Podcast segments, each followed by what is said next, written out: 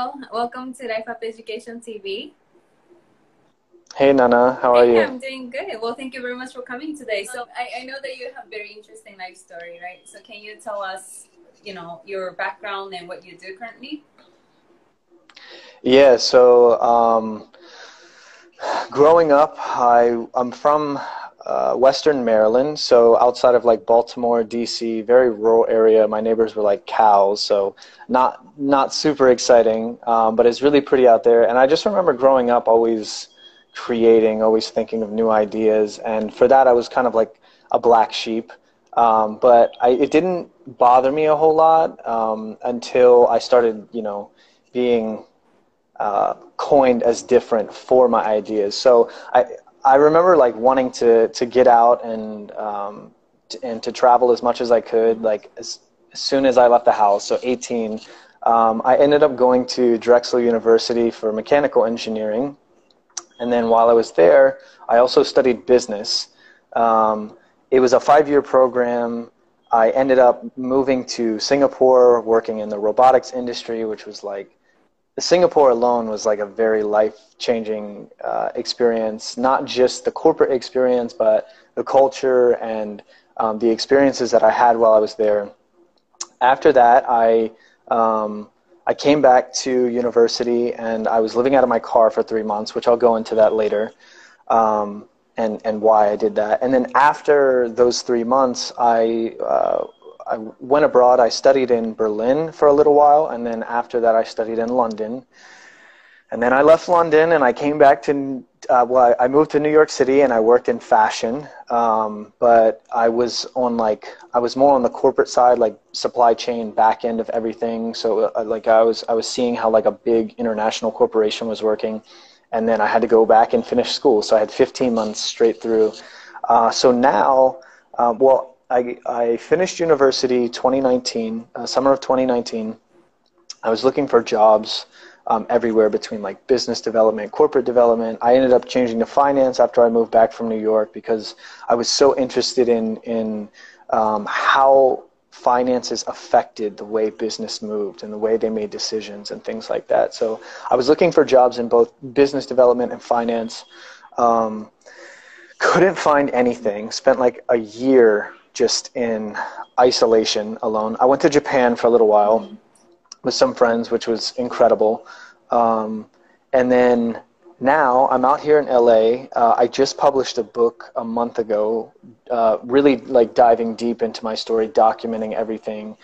And um, I'm working in uh, private markets in finance. So that's all I'm going to say for now because we have a lot coming on this front. Mm. How, like, so it sounds like you've uh, been to different industries, right? Like how yeah. You, I guess how were you able to um, like try different things without like questioning yourself, like being like all over, basically, if that makes sense? Because I think yeah, um, everybody go ahead. Hold secretly. Yeah, so uh, for me, I was always interested in a bunch of different subjects growing up. So if if there is in culture, people like to coin. Um, or they, they like to call you different things. So, like, for example, recently publishing a book, people are like, oh, you're an author now. Mm-hmm. And I'm like, yeah, I'm an author, but that's, I guess I am because I published a book, but I'm not really a traditional author. And people love to classify things. It's, um, it's, it's in our nature. Like psychologically, we we love to classify things because it makes things easier um, to objectify. So growing up, I was um, always interested in a bunch of different things, and I, I think more than anything, I'm an artist. So I was always looking at artistic solutions for any problems. I wasn't seeing issues so much as I was seeing solutions. So when I, but, well, there was an ex, there was a work experience I had before going into robotics, which was in uh, real estate, mm. and it set me up for business development in robotics. So it was a completely new experience. But what I was doing while I was there, I was like, okay, what are some of the underlying strengths that I have that I can use in this position, even if it is new, even if it doesn't feel comfortable whatsoever. And there was a huge learning curve. Me and my boss, we butted heads a lot, but we communicated through those issues. And I think that has really been a key for me in understanding like you can. Uh, it, it is very scary when you're moving into into new fields and, and you're not always going to know anything uh, everything but when you step into those fields um, you have to be aware of that and you have to be willing to communicate and ask questions. And I think corporate culture and performance culture, especially within the United States, but I would say performance, I mean, even in like corporate culture in, in Japan, um, we're basing what we do we're, we're basing our identity off of what we do. So we're so afraid to fail at anything. And people actually aren't looking for that perfection. They're looking for maybe a failure and then a better solution. Because if you're never failing, you're never coming up with better solutions. Mm-hmm. Actually, that made me another question. Like you have a, such a attitude about life where you're very easygoing, right? But like, yeah, what makes you say no? What does it take you to say no? Um so one thing that I didn't learn until later was that there are definitely are times and seasons for things. So part of the reason I lived out of my car after I was, you know, living like a trust fund kid in Singapore was because I ran out of money and I was trying to build an alternative energy business at the time. Mm-hmm. And intuitively, I knew it wasn't like I was headed down a road where I, it was a lot of hard work and like I had I had um, the science to back my work mm-hmm. and I had connections, but internally I wasn't ready to shoulder the weight of, of something of that scale. But I kept moving forward and I kept like um, I guess uh, starving myself of gratification. Because I thought that that was, you know, what you did if you wanted to be successful. And I dug myself into this hole where I couldn't really climb out. And um, I don't know, like recognizing it, it took me a while after to recognize that there's a right place and a right time for everything. And you can be working towards something without working to get something um, there there definitely is a difference, and it's just you you start to understand what that is after you spend time in your craft, mm. like that that that endurance that that waiting as you're waiting to see the results but you're more focused on you know little victories are a big thing and character is a huge thing. Mm. were you disappointed though when you noticed that? Extremely. Extremely i see. Like how yeah ex- time um, it was a lot of quiet time. Um, for the first time in my life, um, spirituality and emotional health became extremely important to me. I was always really into self help because I, I, figured if, you know, uh, growing up, my mom was a psychotherapist, so I, I understood the value of paying attention to your inner world. I didn't, I don't think I really. Uh, too much acknowledged like that we're human beings are intellectual, emotional, and spiritual, and I wasn't really paying attention to my spiritual life whatsoever. Mm-hmm. So it was getting quiet and figuring out like who God was and, and spending time with, with God. And that was way different for me because in my mind, every day something was going on and I wasn't progressing. I was like, there's no point to be spending time with God. Mm-hmm because that's not going to help me achieve my dreams. That's not going to help me get ahead in life. Like, I'm not doing anything, but actually, I was learning a lot of really important lessons because I was looking for accomplishments and accolades, and that was very performance uh, um, oriented, like very uh, performance identity based. I wasn't looking at my own character, and I didn't realize that if I didn't have the character to sustain what I was building, I wouldn't be able to manage that. Mm that's a very big learning. I, I'm also facing the same thing, so I can very much resonate with everything you said. So uh, that actually leads to my next question, which we just talked about rejection in terms of you rejecting yourself, right? Like you coming to the point where you're realizing, uh, you realize that, well, maybe this thing I'm working on maybe is not for me, right? And that's a one form of rejection to toward your dream. Yeah. So I want to talk about rejection a little bit. Um, how do you, how can you keep your sense of self love and sen- sense of uh, self worth when you have when you have to take rejections from either internally or outside of the world? That's a really tough one um, because I think so. We all struggle with different things, but the one of the underlying issues that we struggle with is that we want to be loved and we want to be accepted. But that can look a lot of different ways. So we can identify the root, but we also have to take a look into what's going on in our own life and like what we struggle with. So for me, um, I and I actually just had a, a podcast um, the other day where somebody asked me uh, like what the biggest fear in my life was, and I said for me it was the fear of rejection, but that was tied to the fear of failure. I thought it was the fear of failure. Mm-hmm but it was really I didn't want to fail because I didn't want to be rejected. So I figured out a way growing up almost like a survival mechanism where if I was interested in something, I would go in private and I would become masterful at it. And I wouldn't bring it out in front of people until I was already a master. Mm-hmm. So then people would be like, oh, wow, because I was looking for that acceptance. Um, so I think it's going to look a little bit different for everyone. Mm-hmm. Um, but for me, accomplishing a bunch of different things and becoming extremely eccentric and having all of these different accolades where I could like boast, like subtly, like humbly boast about myself. Like I was never like outright about it. I tried to pretend like I was humble and then I would talk about it, but I love talking about myself, but I wasn't like life wasn't getting any richer. It just felt more and more hollow. And I was spending all of this time and I was like, why am I spending all this time doing these things? Because it's not actually for me. It's like I'm doing these things, I'm interested in these these topics, of course, but it's almost like I'm putting in the work so that I can tell other people to get them to affirm me and accept me.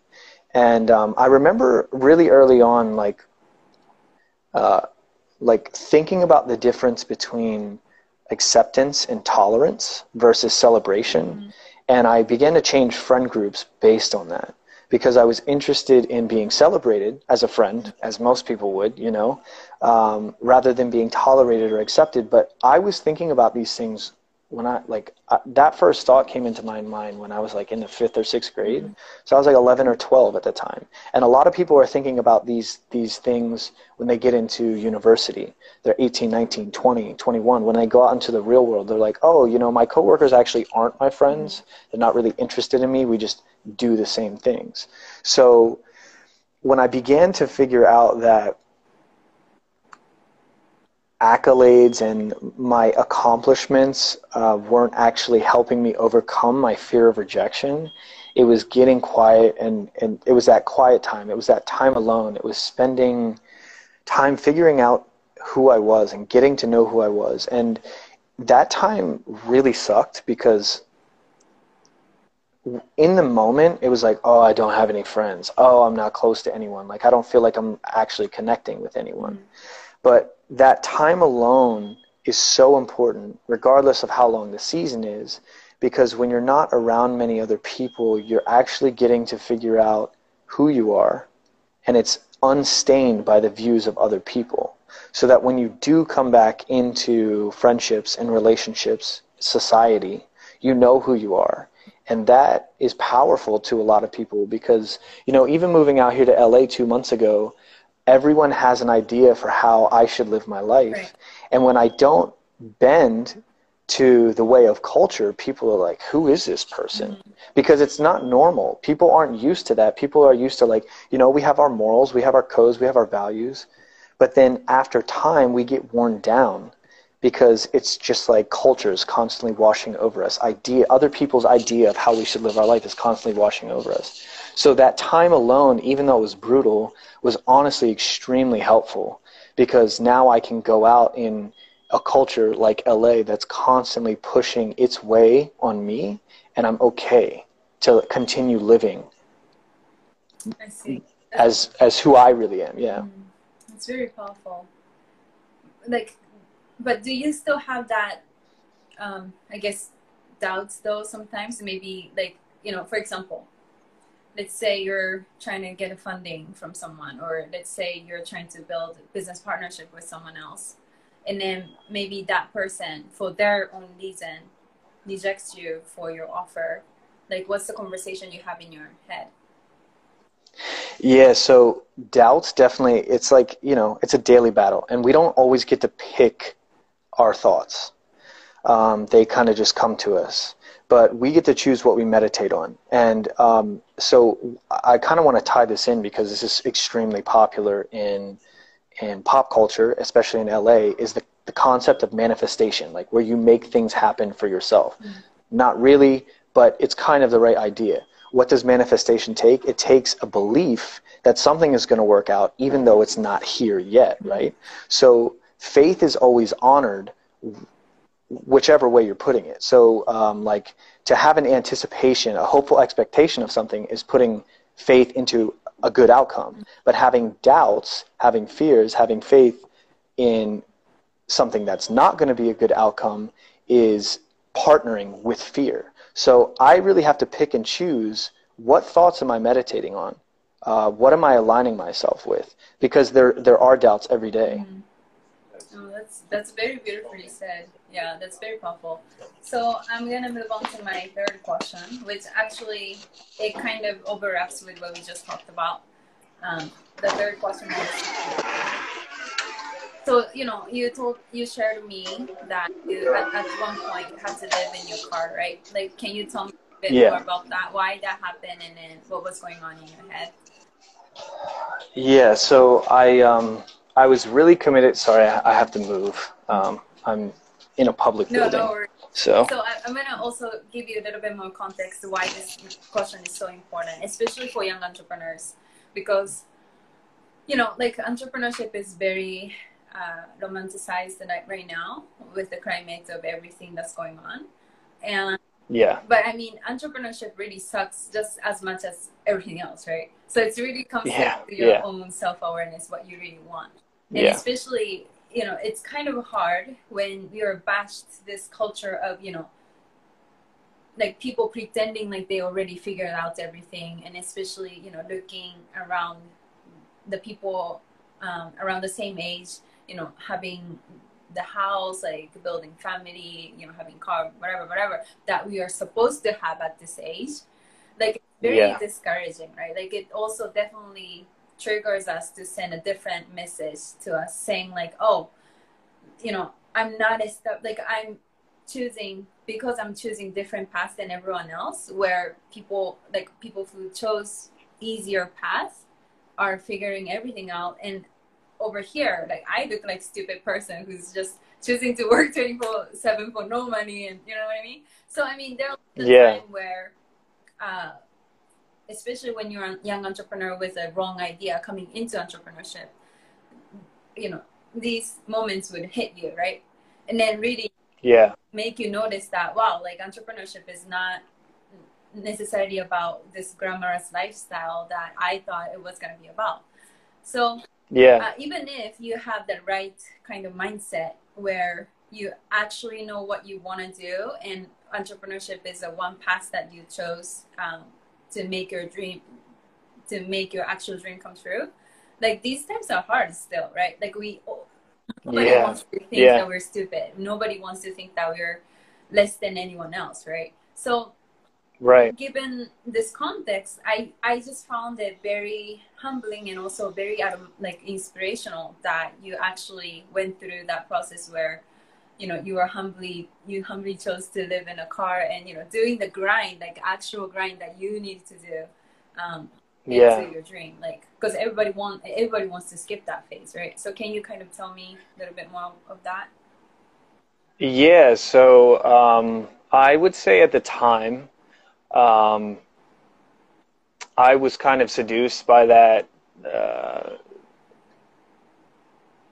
the lie of entrepreneurship. I was still, but I was still figuring it out. Um, but I was also, you know, like I'm a very, uh, I don't know if I'm as stubborn as I used to be. Mm-hmm. Um, I'm very set in my ways for sure. But before I was really stubborn, and I think I was just listening too much Tony Robbins and Jim oh, Rohn yeah. and stuff like that, like Gary Vee. You just, you just, you just do it, and it's going to happen. And I was fully committed to that. That if I like, I was, I guess I was like pursuing that uh, manifestation theory that like if I put it out there in the universe and put it out there in the energy and, and I worked really hard, things were just going to come together.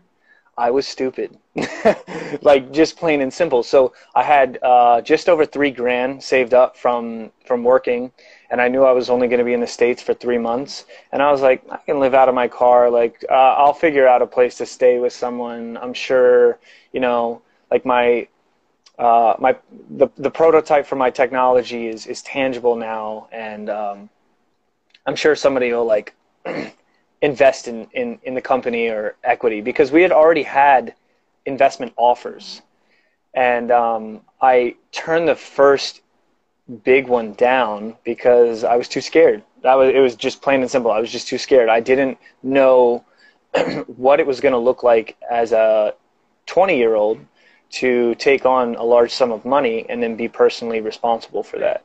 So when I was living out of my car, it was kind of just like I committed to this. I said I was going to do this. Now I'm going to stick through it. And that was kind of the way I was raised. Like I remember being young, um, like even if I had, even if I felt really sick, my mom would make me go to school. Like unless I was throwing up, I was fine.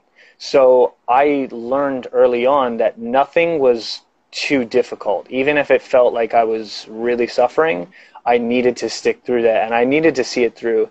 And um, when I when I lived in Singapore, I started to recognize the value of um, committing to things because it's so uh, it's so easy to say you're going to do something and then not follow through, or even show up and do it and just not be there, not invest your energy there.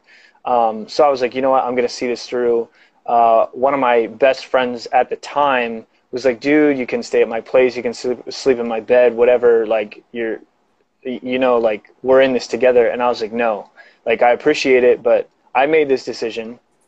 I have to see it through now. Things are going to be okay. And um, a kind of two week anticipation, two week max anticipation of like sleeping out of my car turned into three months.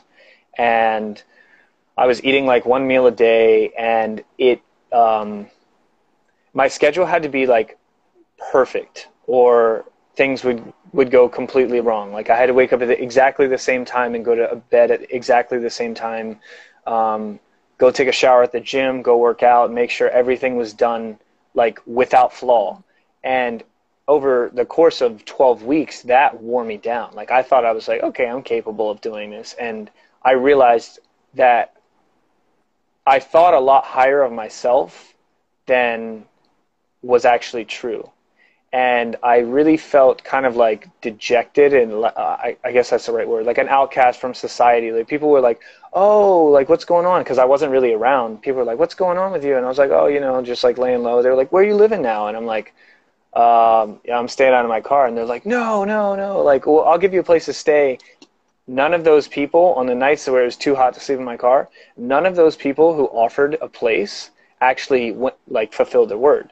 So I was kind of in this place where I was like, maybe I'm not actually as great as I think I am. Maybe I'm not as valuable as I think I am. And um, that was a really tough place to be because I was still holding on. The only thing I was holding on to was the success of the company because it was my idea. It was tied to me. So I was like, if the company succeeds, it means I succeed.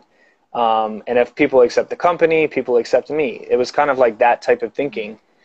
And I found out when I was in uh, London, I walked into an investor's office uh, for a meeting with him, and he was on the other side of the world. And I was like, this is it. It's over. Like, I'm done. I can't, I can't do this anymore. I'm out of money. My business partner bailed on me like this is i knew that it was coming to this end and i just didn't want to accept that and i should have got out months ago. And um, that's when it really that's when i really had to like get alone and figure out what was going on because i had no i felt like i had no purpose. And if you've ever been there for for for you or anyone watching uh, like any of our audience who's watching has ever been in life without purpose there is nothing that can satisfy or make that pain go away. It is the most numbing, terrible feeling in the world. because you're you're living out your days questioning what to do with your days. Um, and anything that you do, it's kind of just like this isn't what I was made to do, and you know it in, intuitively, and it's kind of tormenting. Um, so that was the experience of living in my car, and I think that like shot me to the bottom. Um, it, it kind of like humbled me out really fast, which was good, and I needed that. So I guess I came up with two following up questions uh, given your story. The first thing is, so you you earlier mentioned about like how um, how you were. I don't know. You said it was stupid of you that you thought you know if you just like put out the energy and working really hard, it's gonna happen, right? Like why why did you say it was not the right way to go? So no. Um, so we love to hear the stories of people who give everything in order to have it all. Mhm. But that's only a handful of stories. And the reason I say that is because nobody's televising the story or documenting the story of people who are giving their all and hitting rock bottom and living purposeless for the rest of their life or, or, or dying or killing themselves, whatever. Nobody's telling that story. Nobody likes to hear that story. But that actually does happen to people. And for a good year and a half, I had a lot of doubts and I really questioned whether that was going to be my story or not. Mm. For the first time in my life, I when I after I came back from New York, I was like, okay, I have to just be okay with just working a job and not dreaming so much because I got to the point where like my visions of what my life of of what I, I wanted my life to look like and and what I was hoping for were just too painful to put any energy into. And I was just like, you know what? I just have to enjoy these little moments in life. Like I didn't really feel like I was connecting with anyone. I felt really alone. I felt like without purpose. Felt super isolated.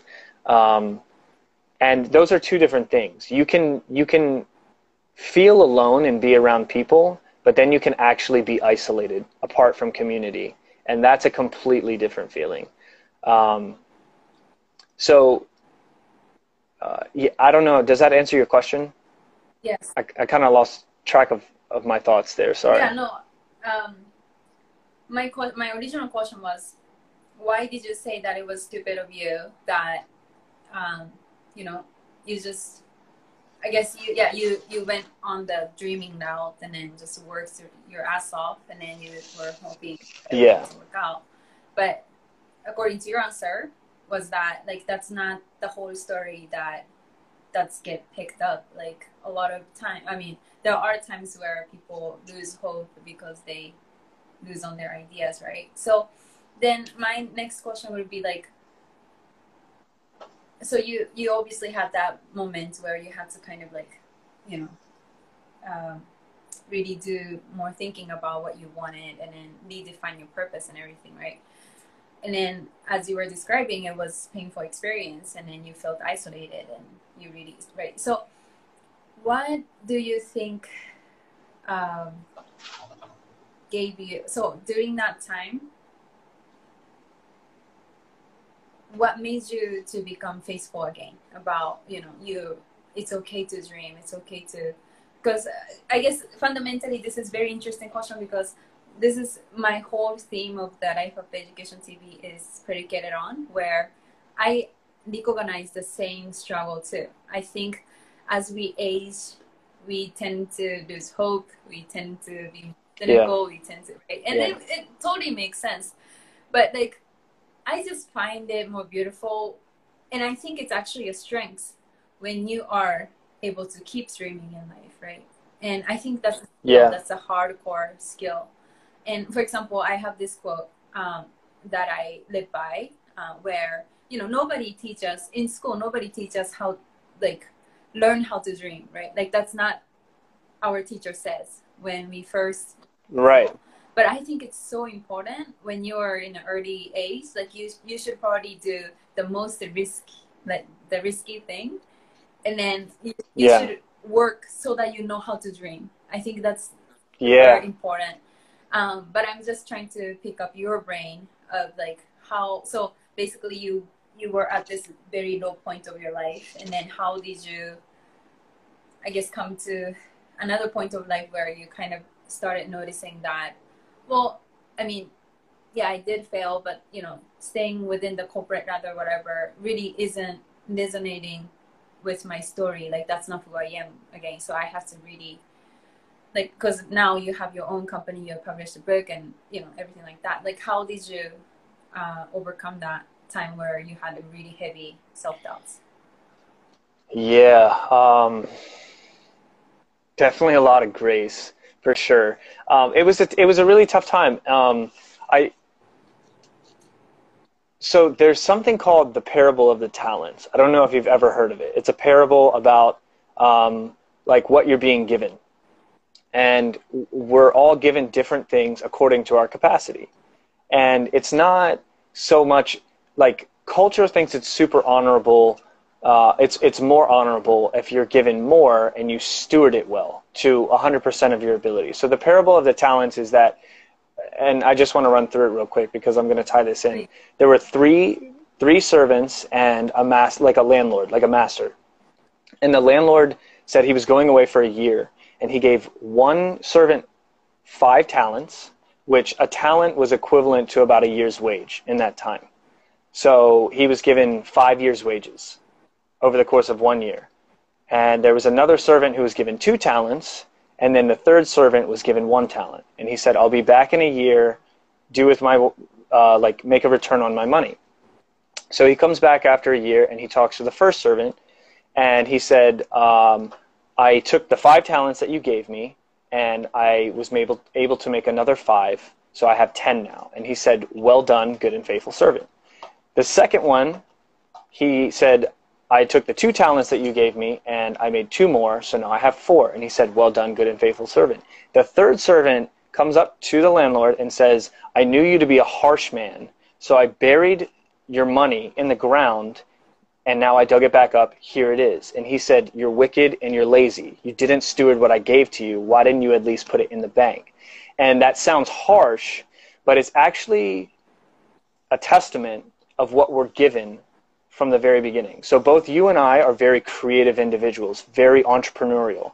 And it doesn't matter what corporate setting we're, we're, we're fixed in, we still think that way. We're not jammed in by the confines of corporate structure. And that's why we're having this conversation right now. So we still get a choice to use the gifts that we were given to impact other people. Because ultimately, what those talents are, are units of influence that we're able to use in other people's lives. So I really had to look at my own story. I had to look at my own life, and I had to figure out who I was because if I didn't know who I was, I didn't know what I was given.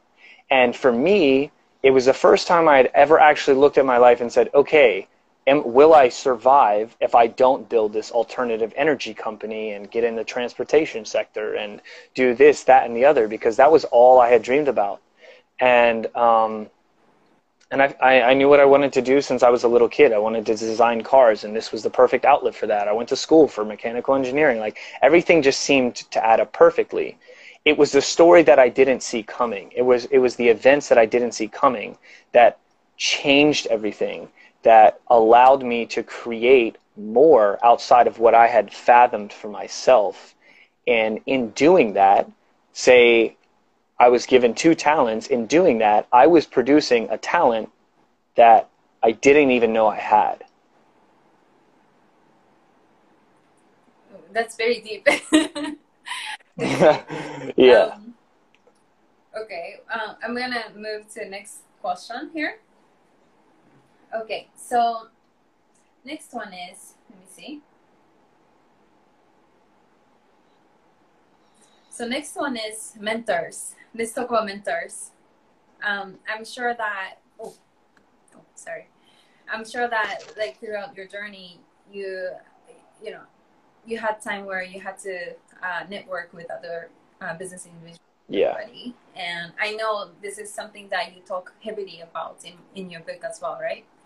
Can you tell yeah. me um, is it necessary to have a mentor if you want to succeed? And how do you network with mentors?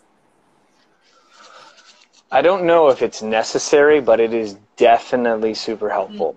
Mm. Um, a lot of my uh, mentors didn't come from networking as much as it did just from asking questions. The more I ask questions, there are always people out there who are extremely wise and have a lot of experience who are just waiting for people with less experience to ask them questions. They want to teach. Some people are teachers by nature and they're not in the school system. They might be, like, for example, when I worked in the fashion industry, I worked directly under a senior vice president, the senior vice president of the business of, of sales, and I was just asking her questions constantly. So she was showing me the corporate world that I was I would never have been able to see even if I would have spent 20 years trying to work my way up the ranks.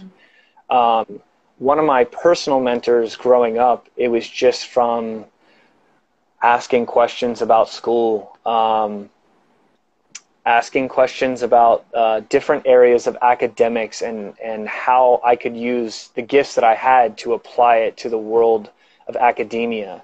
And um, I, I still get to call him and, and talk to him um, I just called him when I released my book, and he thought it was hilarious because I was terrible at English and grammar and writing growing up. So, you know, it's like you're building you're you're building not only emotional uh, emotionally beneficial relationships with these people, but you're building deep intellectual relationships with them because they're sharing things that people have to pay for a lot of the times. Right.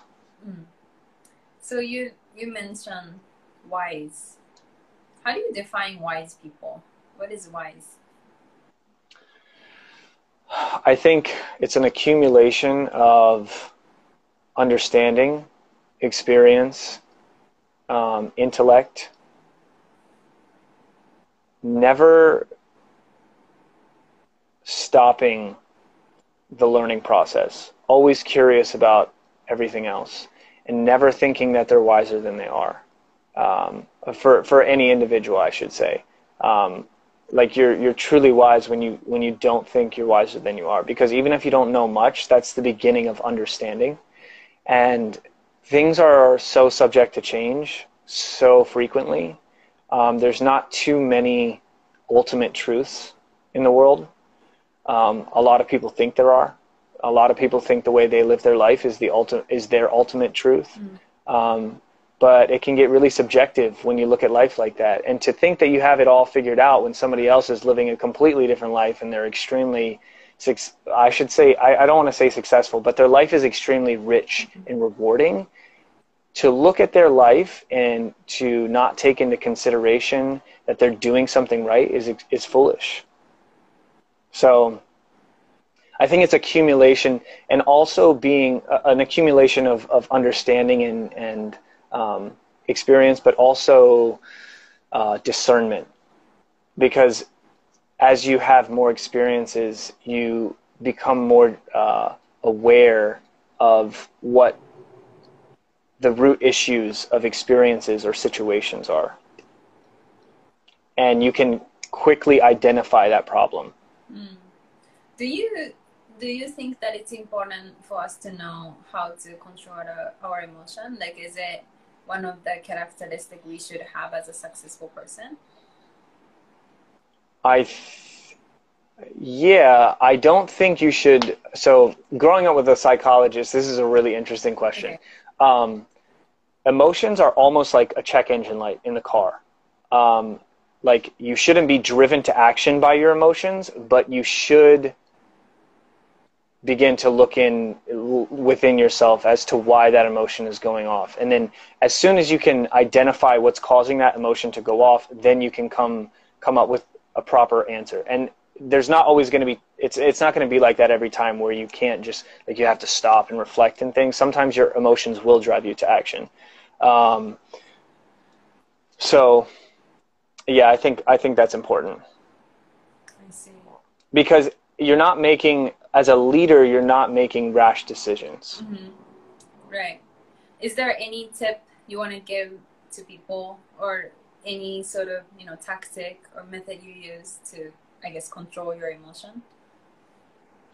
Yeah, I would say, um, at least for me, it's taking a step back from the situation. Mm. Um, even just for, we talked earlier about either partnering with doubt or partnering with anticipation, mm-hmm.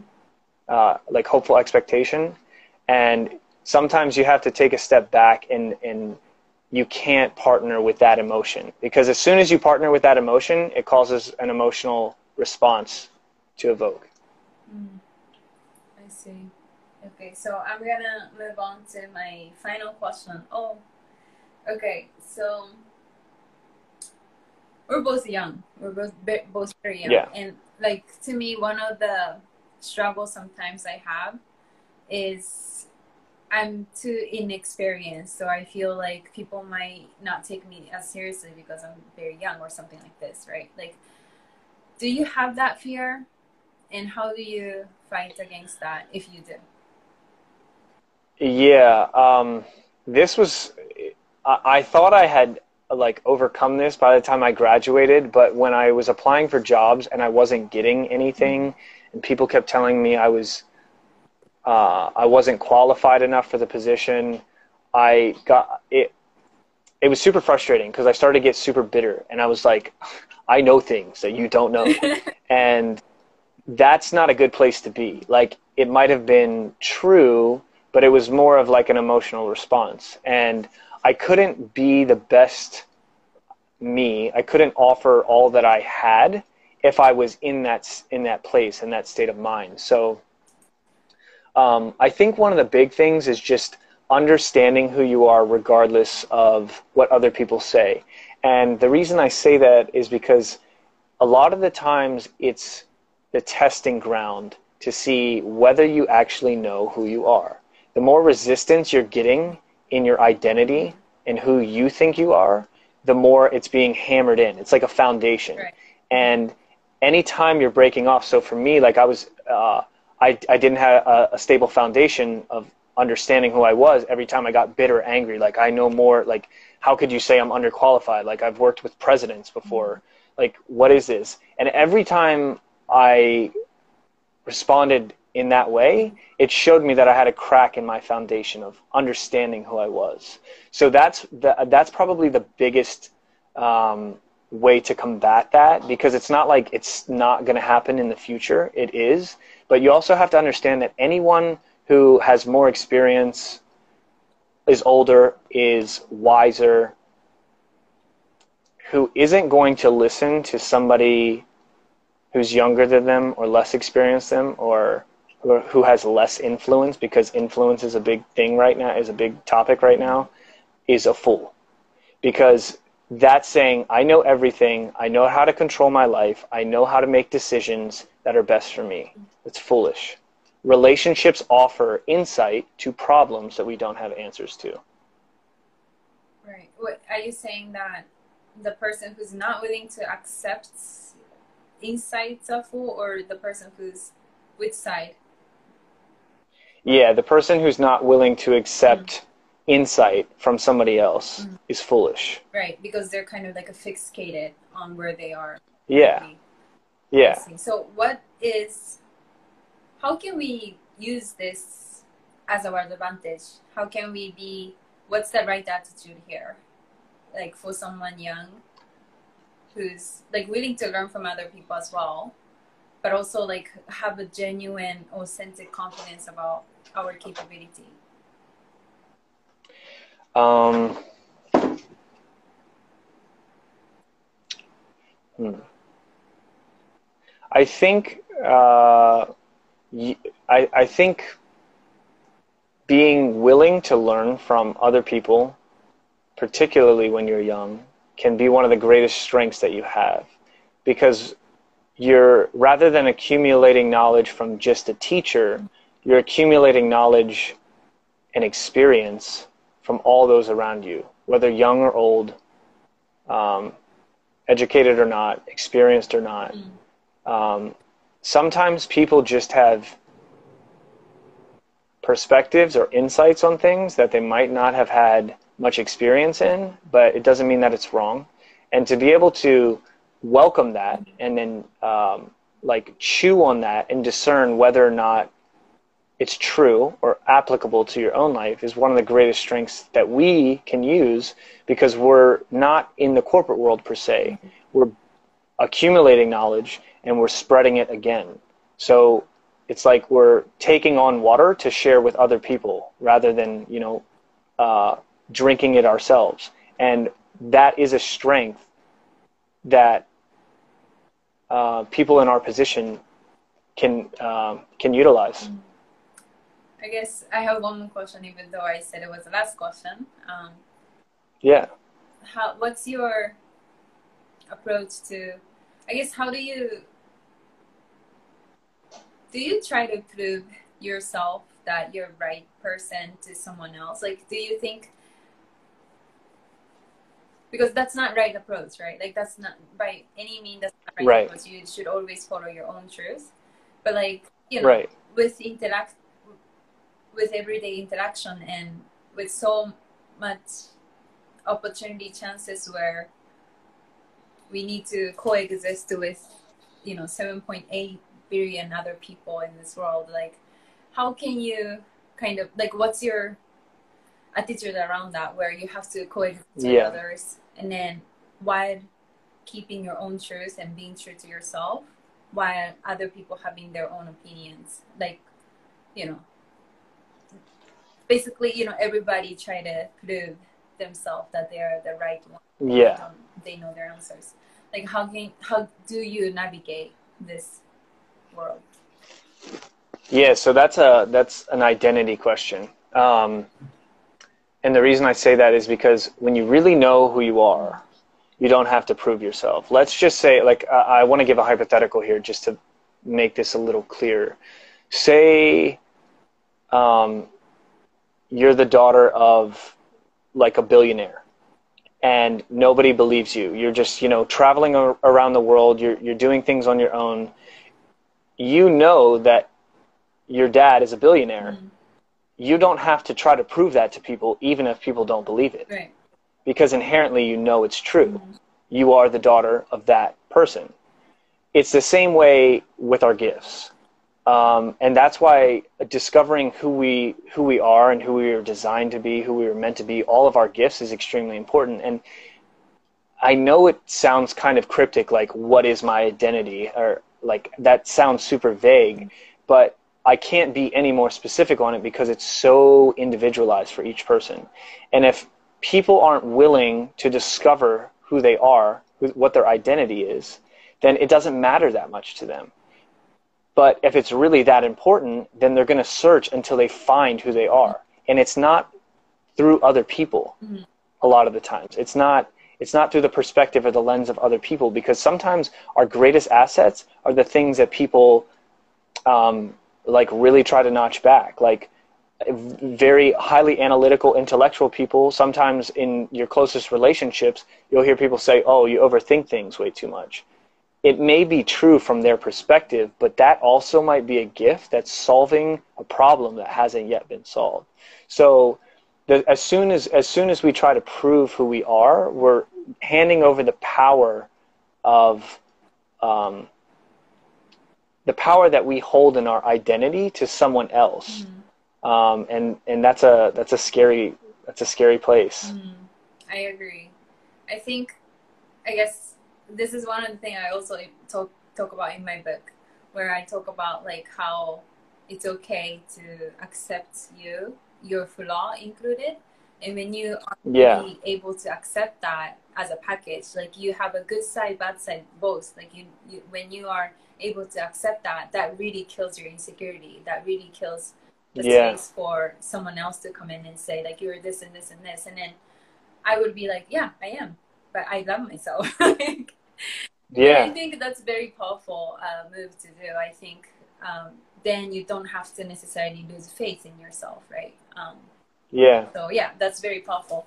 Well nico thank you very much for coming today and before i close this conversation i want you to tell us where people can find you and also your book is coming up well it's already probably out now uh, can you tell me a little bit more about that Yeah, so I'm kind of a social ghost. Um, I'm uh, on here on Instagram at Nicholas Degrange, and then I also have a LinkedIn, which is also Nicholas Degrange. If you want to connect with me there, uh, like corporately. Um, the book is called The One Who Follows, and um, it's under my author name N.C. Degrange, uh, because I guess that's what authors do, abbreviate their first two letters. um, so that's that's on Amazon worldwide.